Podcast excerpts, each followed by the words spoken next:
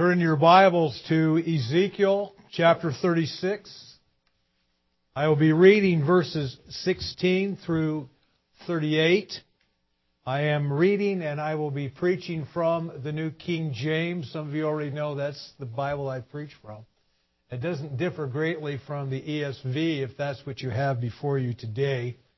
I used to decide, well, I just figure out or find out what the Pew Bible was in any given congregation, and that's the version I would take with me. And I found out people were bringing all kinds of versions with them, so it didn't seem like it made a whole lot of difference. So just wanted you to be aware of that.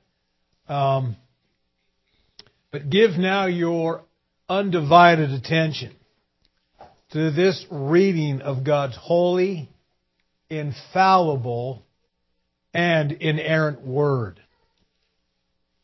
Ezekiel 36, starting with verse 16. And as I did last time I was here, as you know, I preached from, if you were here, preached from the book of Ezekiel, did a book sermon. I'm also going to read Jehovah wherever you see Lord in all caps. Moreover, the word of Jehovah came to me saying, Son of man, when the house of Israel dwelt in their own land, they defiled it by their own ways and deeds. To me, their way was like the uncleanness of a woman in her customary impurity.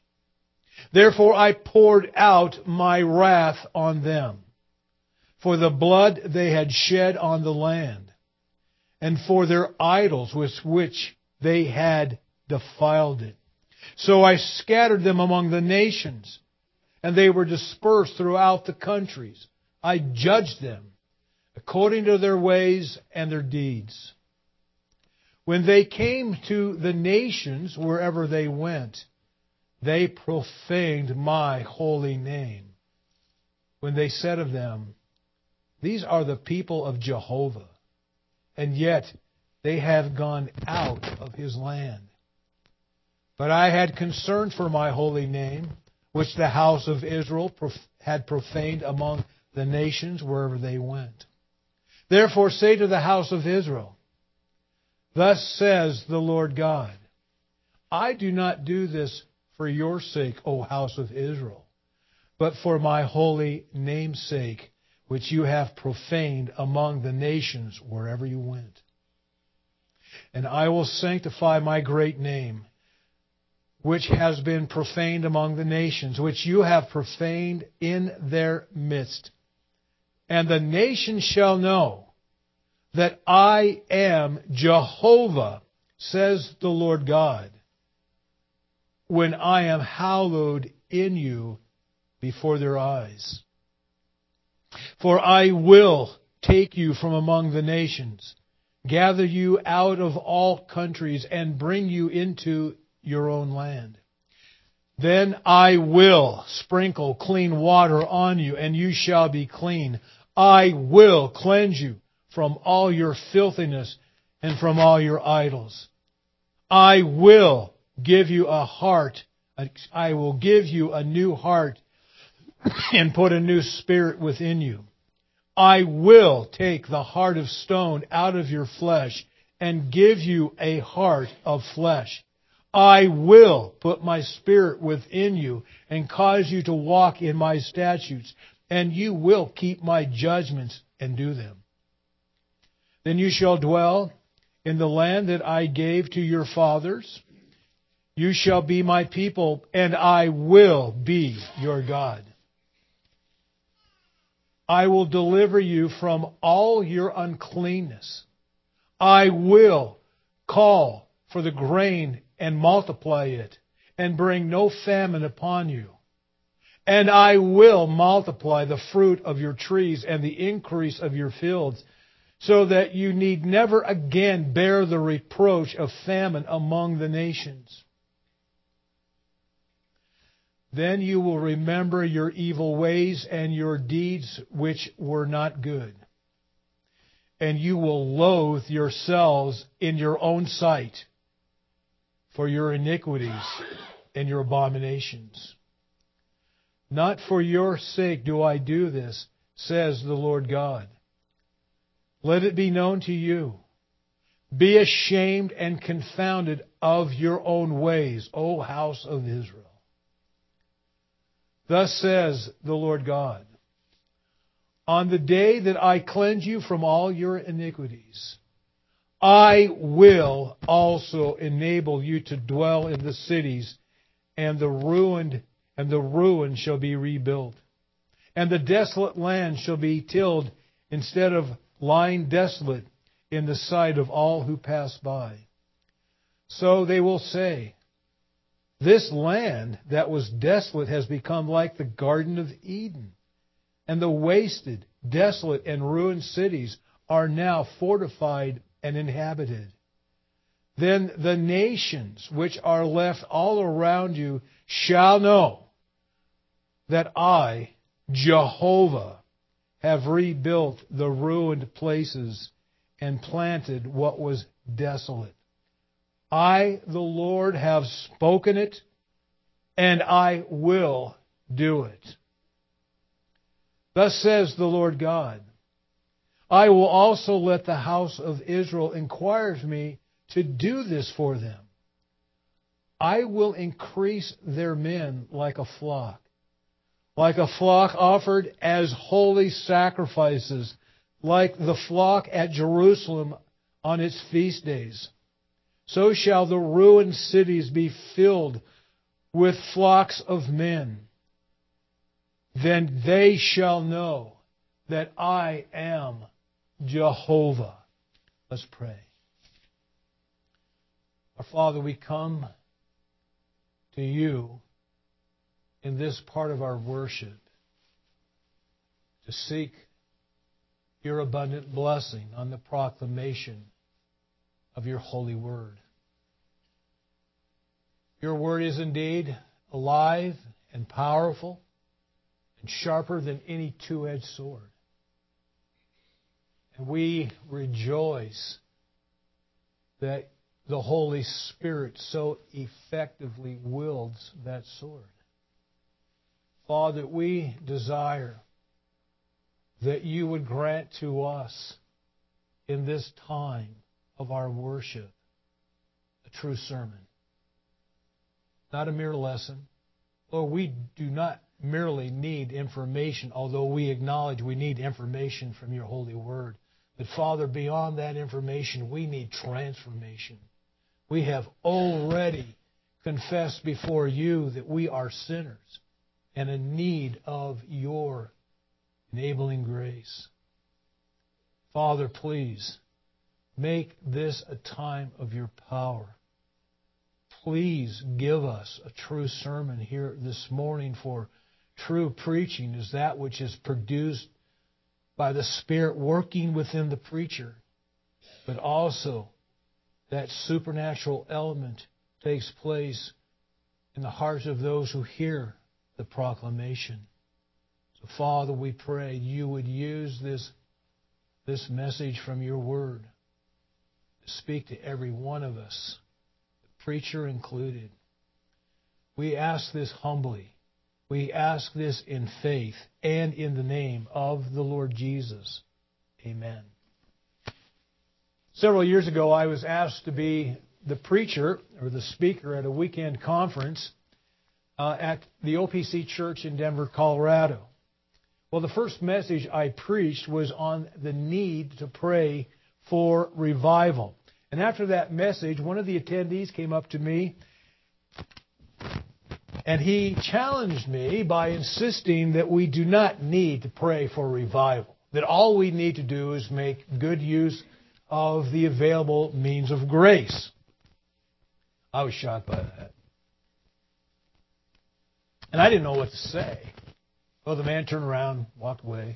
But another t- attendee came up to me and said, Well, he's been listening to a seminary professor who teaches just exactly that. We don't need to pray for revival. All we need to do is make good use of the available means of grace. Well, I believe that we do need to make good use of the available means of grace that God's given to us. I'm sure that we're all here and we would affirm that. But what about when we see believers who are not making good use of the available means of grace? Should we not pray for them? And on a larger scale, should we not pray for Christ's church to make better use of the available means of grace? And I think that means we should pray for revival. Now, you may not have thought about this, but the prayer that you prayed this morning was a prayer for revival. Look at it after the service. Now, you already know I love coming to this place. You might think that, you know, I just come here because I like to preach. Well, I do like to preach, but I love coming to a congregation where I see true worship. I see true worship. Worship that is brought about by God's Holy Spirit. So uh, here's the question Should we not pray for God to revive His church? Is it scriptural for us to pray for revival? I think a lot of you already know how I'm going to answer that one. Of course, it's proper. In Psalm 119, the psalmist eight times asks the Lord to revive him. And we should certainly follow the example of the psalmist and pray for personal revival. But what about praying for God to revive His church? Well, there's an example, very good example, in Psalm 85, verses 4 through 7, where we find God's people pray for the Lord to revive them. Listen to these words. Restore us, O God of our salvation, and cause your anger toward us to cease. Will you be angry with us forever? Will you prolong your anger to all generations? And here it is. Will you not revive us? That's a question that is actually a plea. Will you not revive us that your people may rejoice in you? Show us your mercy, Lord. Grant us your salvation.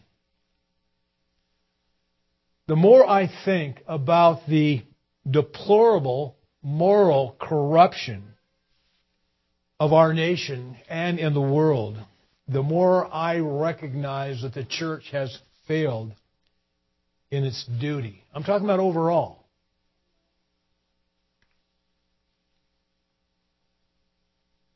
Occasionally, I'm homesick. And of course, I'll try to tune in to a religious worship uh, service on the TV. Now, that wasn't a problem when COVID was here because I could go to a lot of different churches that I knew were not meeting because they were live streaming. But I'm talking about before that. I try to find a good worship service. Let me just tell you, I was generally very disappointed. I was struck by the shallow, man centered, self exalting nature of what was being presented as worship. The church that I grew up in, in Wenatchee, Washington, I was out there last year I didn't realize how drastically it had changed. They yanked the platform that the pulpit had stood on right out of the front of the church and put a stage there. Because they had to have room for the drummer, the guitarist. And I saw a picture of the church's website where the people were worshiping. There's a big difference between entertainment and worship. And I think there's some people who do not understand that. Aren't you, I don't know about you, but I'm struck when I see the marquee on a church saying contemporary worship from such and such to such and such and traditional worship, and I'm thinking, wait a minute, has God changed between those two worship services? Let's determine what God wants. Let's determine how He desires to be worshiped. And unless we see revival in this church, in, in, within the church, God's people, those who profess to be Christians, will continue to worship the Lord the way they want to, rather than the way He desires to be. Is it not true that we are living in a time where the church is in desperate need of revival? There was a message that was given at our recent theological conference and I was appalled by the things that were happening within the so called church that I didn't even know was going on. And I was appalled by it. In Ezekiel 36, verses 16 through 38, the Lord gave his people two incentives and an invitation to pray for revival. Now, I want to point out that there at the beginning of verse 16, right there in verse 16, that there, the word Lord, which I per, tra- translated as Jehovah, I'm absolutely convinced that's a reference to the second person of the Trinity. I think I've mentioned that before in previous messages about Jehovah. The manifested Jehovah of the Old Testament is none other than the second person of the Trinity. Both Charles Hodge and his son A.A. Hodge affirm that. And others. It's an old, old Reformed understanding. So this is Christ addressing his church through the prophet Ezekiel. And as I said, in verses 36, I mean, in chapter 36, verses 16 through 20, actually it's a little further than that, what he is giving, what Christ is giving through Ezekiel, are two incentives for why his people, why Christ's people should be motivated to pray for revival. And the first incentive is the desolation of the nation. Listen to these words again, verses 16 through 20. Moreover, the word of Jehovah came to me, saying, Son of man, when the house of Israel dwelt in their own land, they defiled it by their own ways and deeds. To me, their way was like the uncleanness of a woman in her customary impurity. Therefore, I poured out my fury upon them for the blood they had shed on the land and for their idols with which they defiled it. Notice what he says. he makes it clear that the reason why the nation was in the desolation that it was, was in was because of, verse 17, their uncleanness. Notice verse 18. You see, he makes reference to their bloodshed and to their idolatry. The bloodshed refers to their violation of the second tablet of the law. Their idolatry refers to their violation of the first tablet of the law. By implication, what the Lord is charging, Christ is charging his people with, is breaking all Ten Commandments. If someone is guilty of murder, is he going to have a problem with lying? If someone is guilty of idolatry, do you think that that person is going to have a problem with violating the Sabbath or taking the Lord's name in vain. Lord is giving His people this understanding that they are viol- violators of the entire Decalogue.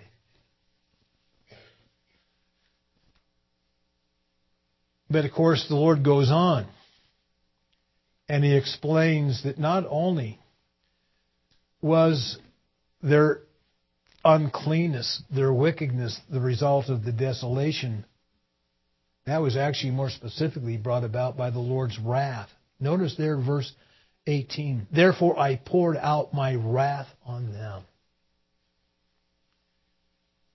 It's rather interesting in my text, I don't know how it reads in yours. But in my text, where have I poured out my wrath, and then it says, for the blood they had shed on the land. In the Hebrew, the word poured out and the word for shed is the same one. It makes a stronger connection between their sin and God's wrath. Now, their, their desolation is described in verses 19 and 20. Listen to this. So I scattered them among the nations. They were dispersed throughout the countries. I judged them according to their ways and their deeds. When they came to the nations, wherever they went, they, they profaned my holy name. When they said of them, These are the people of Jehovah, and yet they have gone out of his land. So this desolation, this, this judgment, the pouring out of God's fury is described as him scattering the nations, or scattering these, his people uh, among the nations. These nations were the instrument by which the Lord chastened his people. it's rather interesting though. Notice verse 19, so I scattered them among the people. Next, I judged them. And in verse, back in verse 18, I poured out my fury. The point here is these are all past tense verbs. The Lord is saying, This is what I did in the past.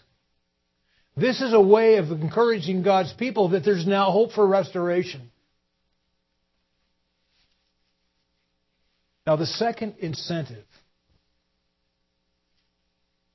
for why Christ invites his people to pray for revival is his sovereignty. His sovereignty. And he promised that he would exercise, verses 20 to 21, he promised that he would exercise his sovereignty for his own name's sake. Listen to these words again, verses 20 and 21. When they came into the nations, wherever they went, they profaned my holy name. When they said of them, These are the people of Jehovah, and yet they have gone out of his land. But I had concern for my holy name, which the house of Israel had profaned among the nations wherever they went.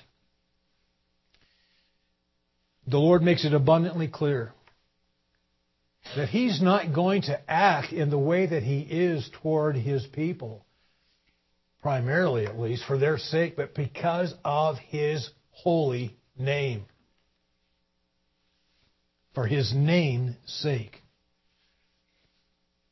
This idea of profaning the Lord's name primarily means that the nations into which the Lord had scattered his people regarded the Lord, regarded Jehovah as insignificant. Think about this.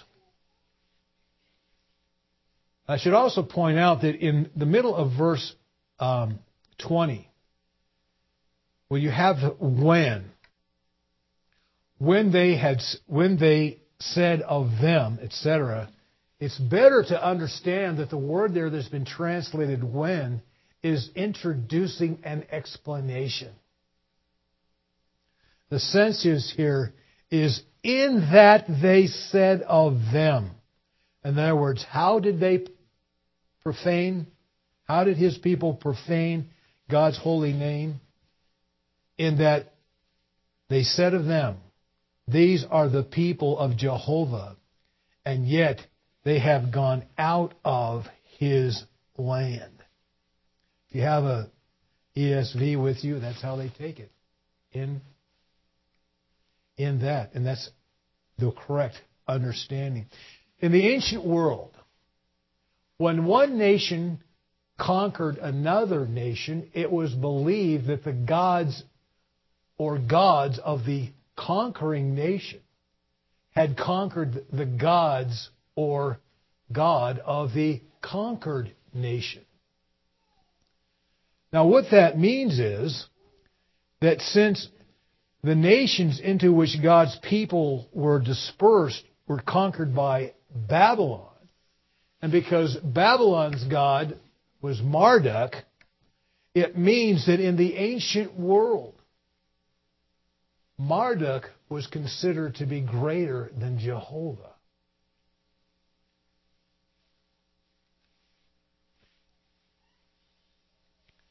It's understandable that Jehovah des- desired to restore his reputation through his people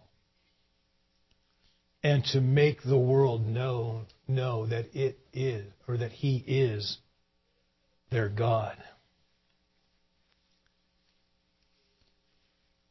So we see that in the matter of the exercise of the Lord's sovereignty, the first is he said he would exercise it for his name's sake. But then he promised to exercise his sovereignty through a series of I wills. Now you may have noticed I emphasized I will as I read through that text. It was quite deliberate, I assure you.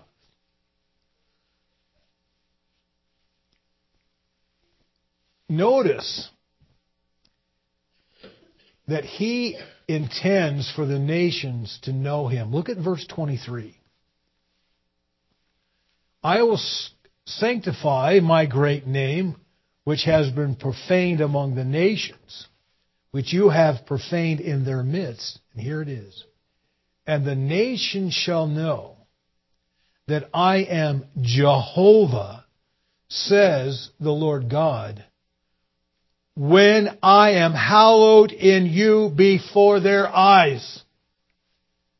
When will the nations know who Jehovah is?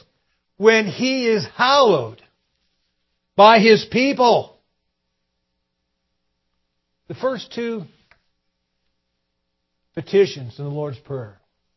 The first one is, Hallowed be your name.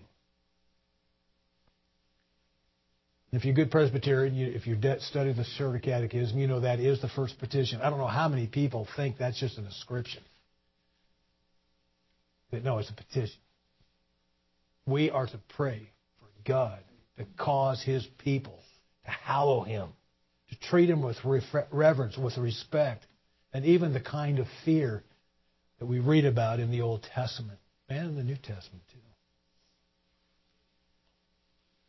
Think about this. The first petition is, Hallowed be your name. May you make your name to be holy by your people. What's the second petition? Your kingdom come. It's a prayer. May your kingdom come. Do you get the connection?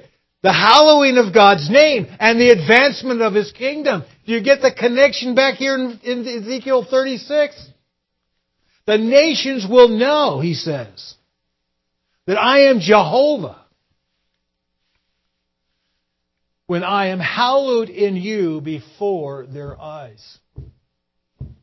You want to know why the church is so weak today? I'm talking about overall.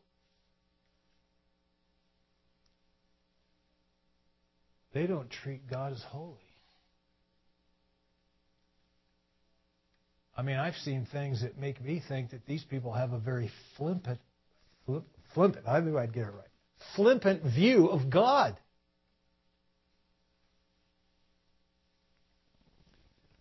Oh, we need to pray for revival. But not only is the Lord going to exercise his sovereignty in reviving his people, so that the nations would know him. Look at the very last verse of the text. Verse 38, very end. This is after he's promised he's going to send revival and after he has invited his people to pray for that revival. It says, and then they shall know that I am Jehovah.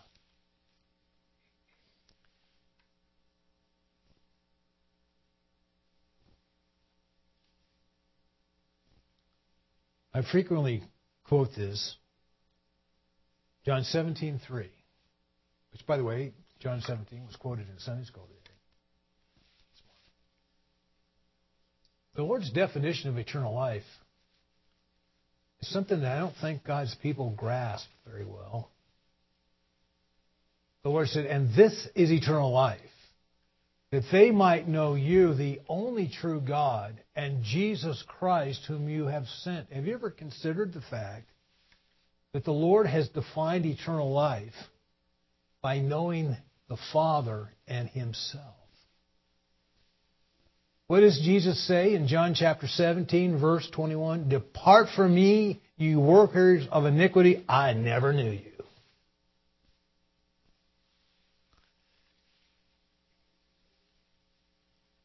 What the Lord is doing is He is showing in verses 24 through 36 that He would demonstrate His sovereignty by reversing the exile and the sinful conditions that caused it, and also by making the land prosperous. Listen to this again from verses 34 and following. For I will take you from among the nations and gather you out of all countries and bring you into your own land. Then I will sprinkle clean water on you, and you shall be clean. I will cleanse you from all your filthiness and from all your idols. I will give you a new heart and put a new spirit within you. I will take the heart of stone out of your flesh and give you a heart of flesh. I will put my spirit within you and cause you to walk in my statutes, and you will keep my judgments and do them. We'll stop there. Notice he talks about cleansing with water. That's not just an Old Testament expression for forgiveness and spiritual renewal. That's also found in the New Testament.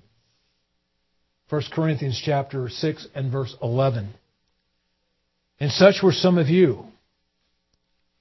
I think I heard this reference maybe or something awfully close to it at Sunday school. But such were some of you. But you were washed. But you were sanctified. But you were justified in the name of the Lord Jesus and by the Spirit of our God. Titus 3:5. Not of works of righteousness which we have done, but according to your mercy. According to his mercy, he saved us through the washing of regeneration and renewing of the Holy Spirit. It's rather interesting that back in the book of Deuteronomy, actually verse chapter 30, and this is actually one chapter 30, 30 verses 1 through 6. The Lord prophesied that his people would become so sinful that he'd have to chasten them by sending them into exile. And then he said, after he chastened them, that he would circumcise their hearts. Circumcision of the heart is an Old Testament expression for regeneration. And what's interesting here is in this text, regeneration is presented in a very, very strong idea. Because what we see here, the Lord saying He's going to do, He's describing regeneration as radical heart surgery, a heart transplant. You think anybody in the ancient world thought that was possible? Now, we don't think that much of it today, but back then, uh uh-uh. uh no way. No way. The Lord is letting us know that regeneration is a sovereign act of God. I've heard people describe regeneration as a miracle, and I understand that. It's better to say regeneration is supernatural. The term miracle needs to be brought into a correct definition. But this is what I really want to focus on for just a few minutes is what the Lord says in verses 31 and following. Listen to this carefully. Then you will remember your evil ways and your de- deeds which were not good. And you will loathe yourselves in your own sight for your iniquities and your abominations. Not for your sake do I do this, says the Lord God. Let it be known to you. Be ashamed and confounded for your own ways, O house of Israel. Be ashamed and confounded. This comes right after the Lord telling them that He's going to radically regenerate them. Well, regeneration is always radical. What is one of the great evidence of genuine conversion? Being ashamed of your sin. Being convicted of your sin. To me, if someone professes to be a Christian and there is no evidence of the conviction of sin, I have serious doubts of that person's salvation, of that person's regeneration. One of the reasons why I'm so sensitive to this is because I made a profession of faith when I was seven years old. I think I was, I think in my own mind I probably was saved.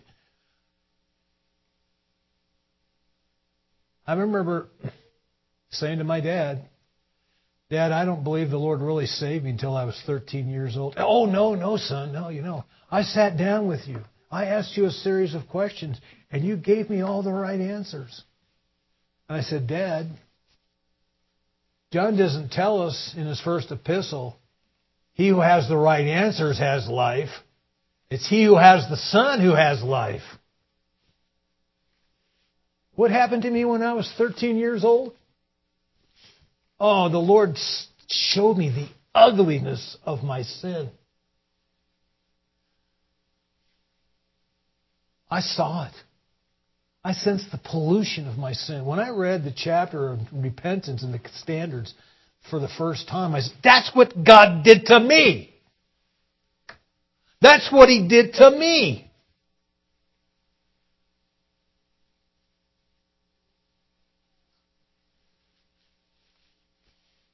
Let me say something. If you just have a head knowledge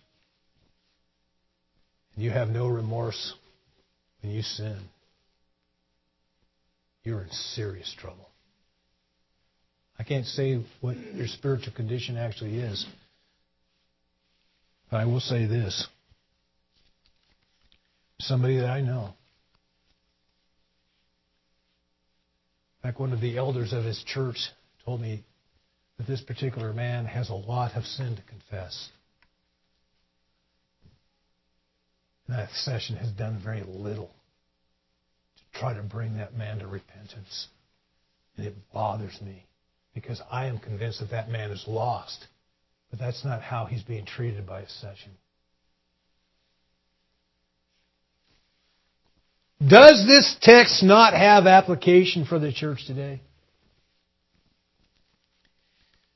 Consider the spiritual state of Germany today where the Reformation began.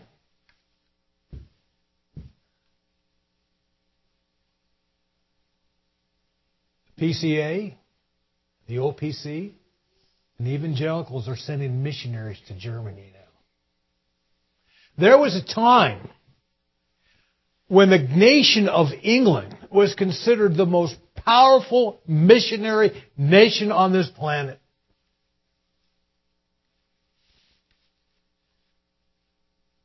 England is in a terrible moral decline.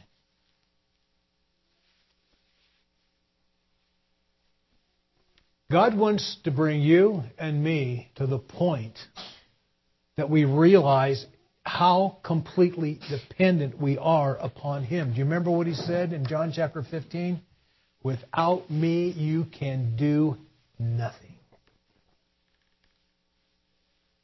And that's why we need to pray for ourselves and for others. The sovereignty of the Lord in the matter of revival shows that mere human effort has fallen on its face in the dust. I'm not saying that there isn't human responsibility.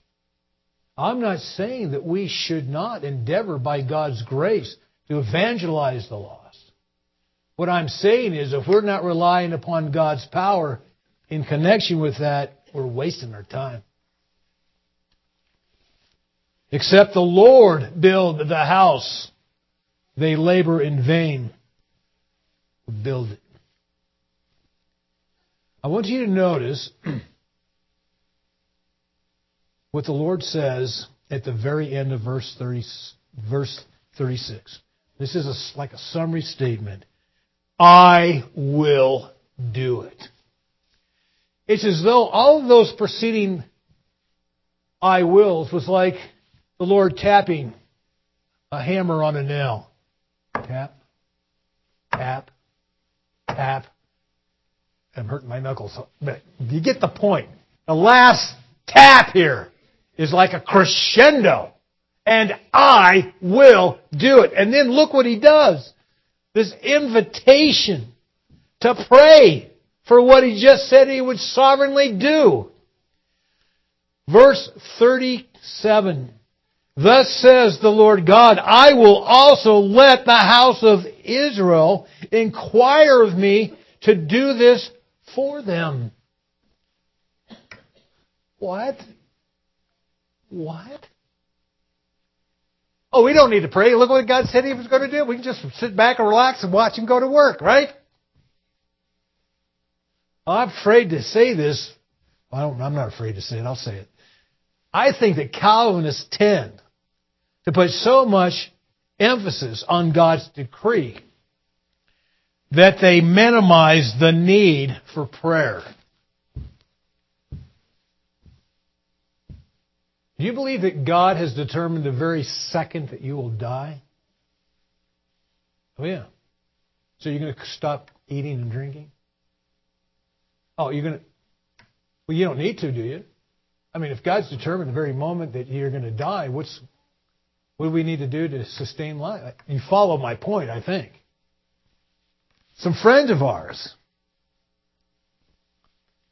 back when I was the pastor of the OPC church there in uh, the Greenville area, we had some friends that moved up from Florida. And they told us that their pastor had said to them, Oh, don't pray for the salvation of your children. God's promised to save your children.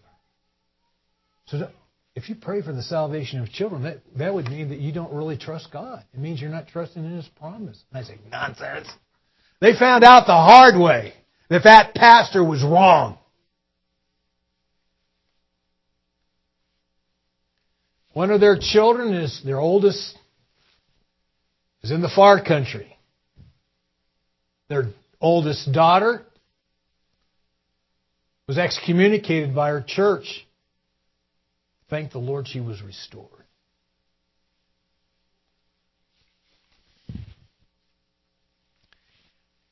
Listen to what Matthew Henry wrote.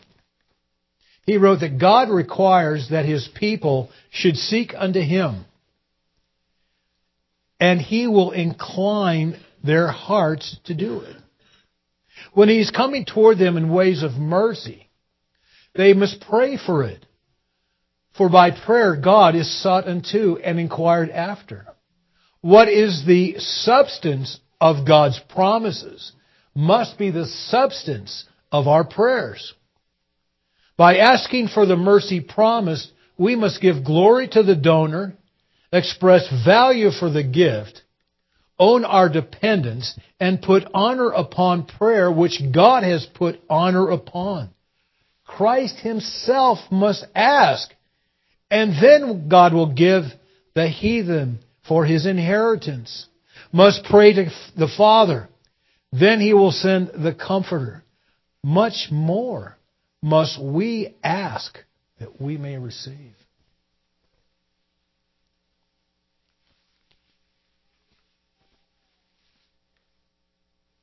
In Matthew chapter 6, verse 33, the Lord promised concerning clothes and food, but seek first the kingdom of God and his righteousness, and all these things shall be added to you. Well, that's great. That's the Lord's promise. So I don't need to pray about food and clothes, right? No. Because what did the Lord say in what we commonly call the Lord's Prayer? Give us this day our daily bread.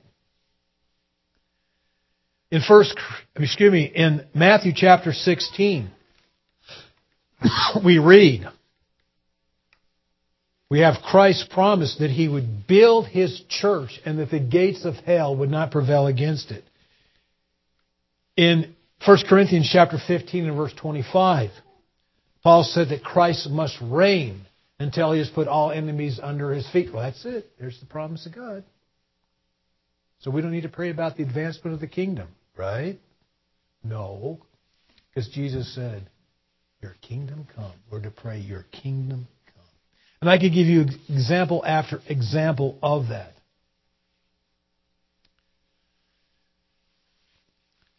Now, I haven't given a lot of attention to the transformation of the land when God's people would be restored. But we do understand that what's being described here is revival. Jeremy Lanphier trusted Christ for salvation when he was 33 years old, and when the Lord saved him, he had tremendous evangelistic zeal. He was living in New York City, joined the Brick Presbyterian Church, and in his spare time, he was out in the streets of New York City sharing his faith with others. In the summer of 1857, a Reformed congregation, the North Dutch Church on Fulton Street, decided to hire someone to evangelize the immigrants that were living around the church. They hired Jeremy. He passed out invitations to church, but he saw little results. Later, he decided to have a prayer meeting for businessmen starting at noon and ending at 1 o'clock. He had a bill, a handbill point, printed up, and he invited all who are interested to come to this prayer meeting that would be on Wednesdays in the third floor meeting room at the North Dutch Church. This is for businessmen. Well, the first prayer meeting was scheduled for September 23rd, 1857. And on that day, Jeremy went up to that meeting room at noon and began to pray. Ten minutes passed, no one came.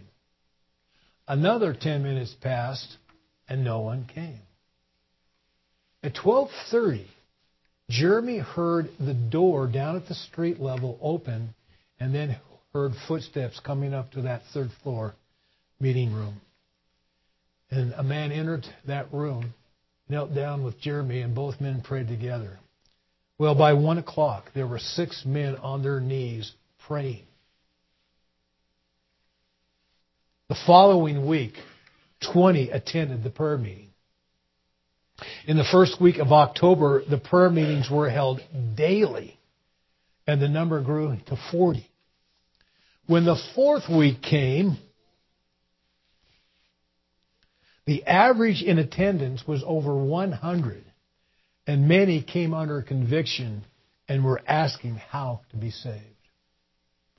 The prayer meetings grew to the point that every room in the North Dutch church was filled with men praying.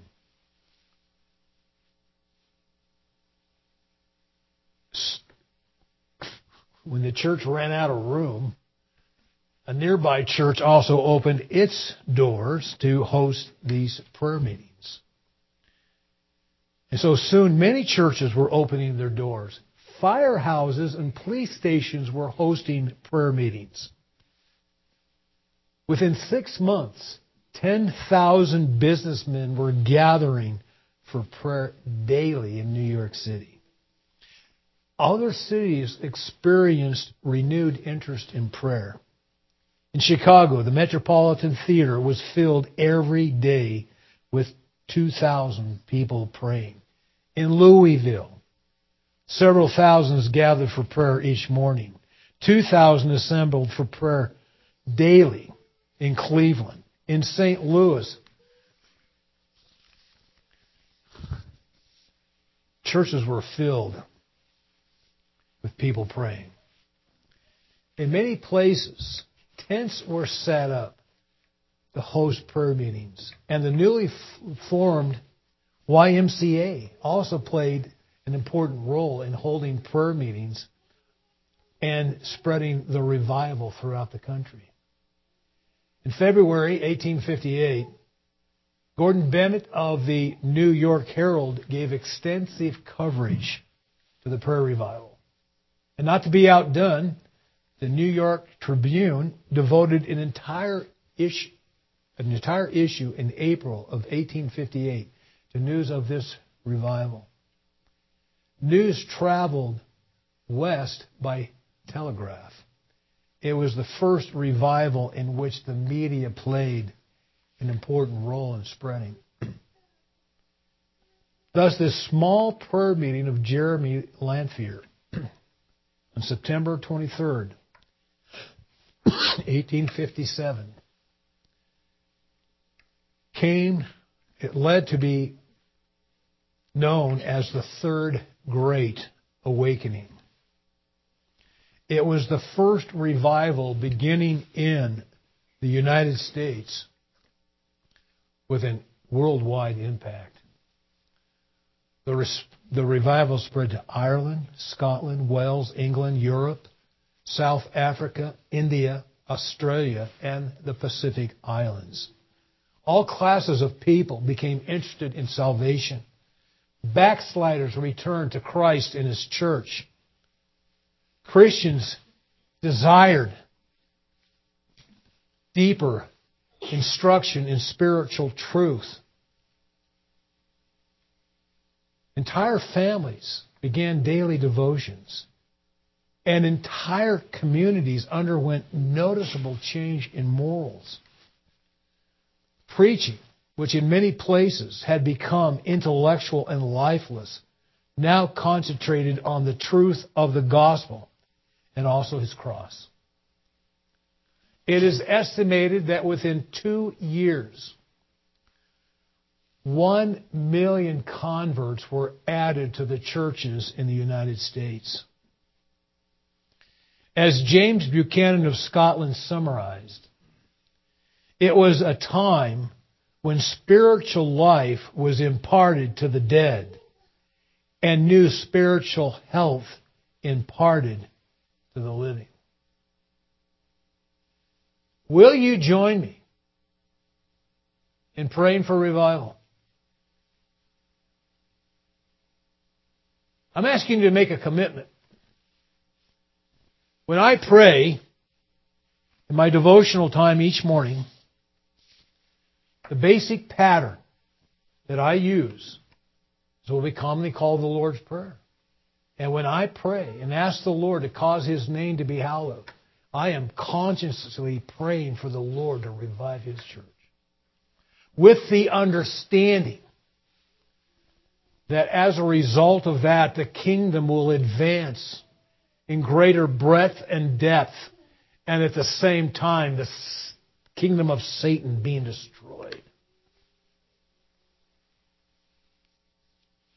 Pray for God to revive His church. It does not necessarily mean that there's going to be this sudden revival. It could be something that the Lord does over a period of time.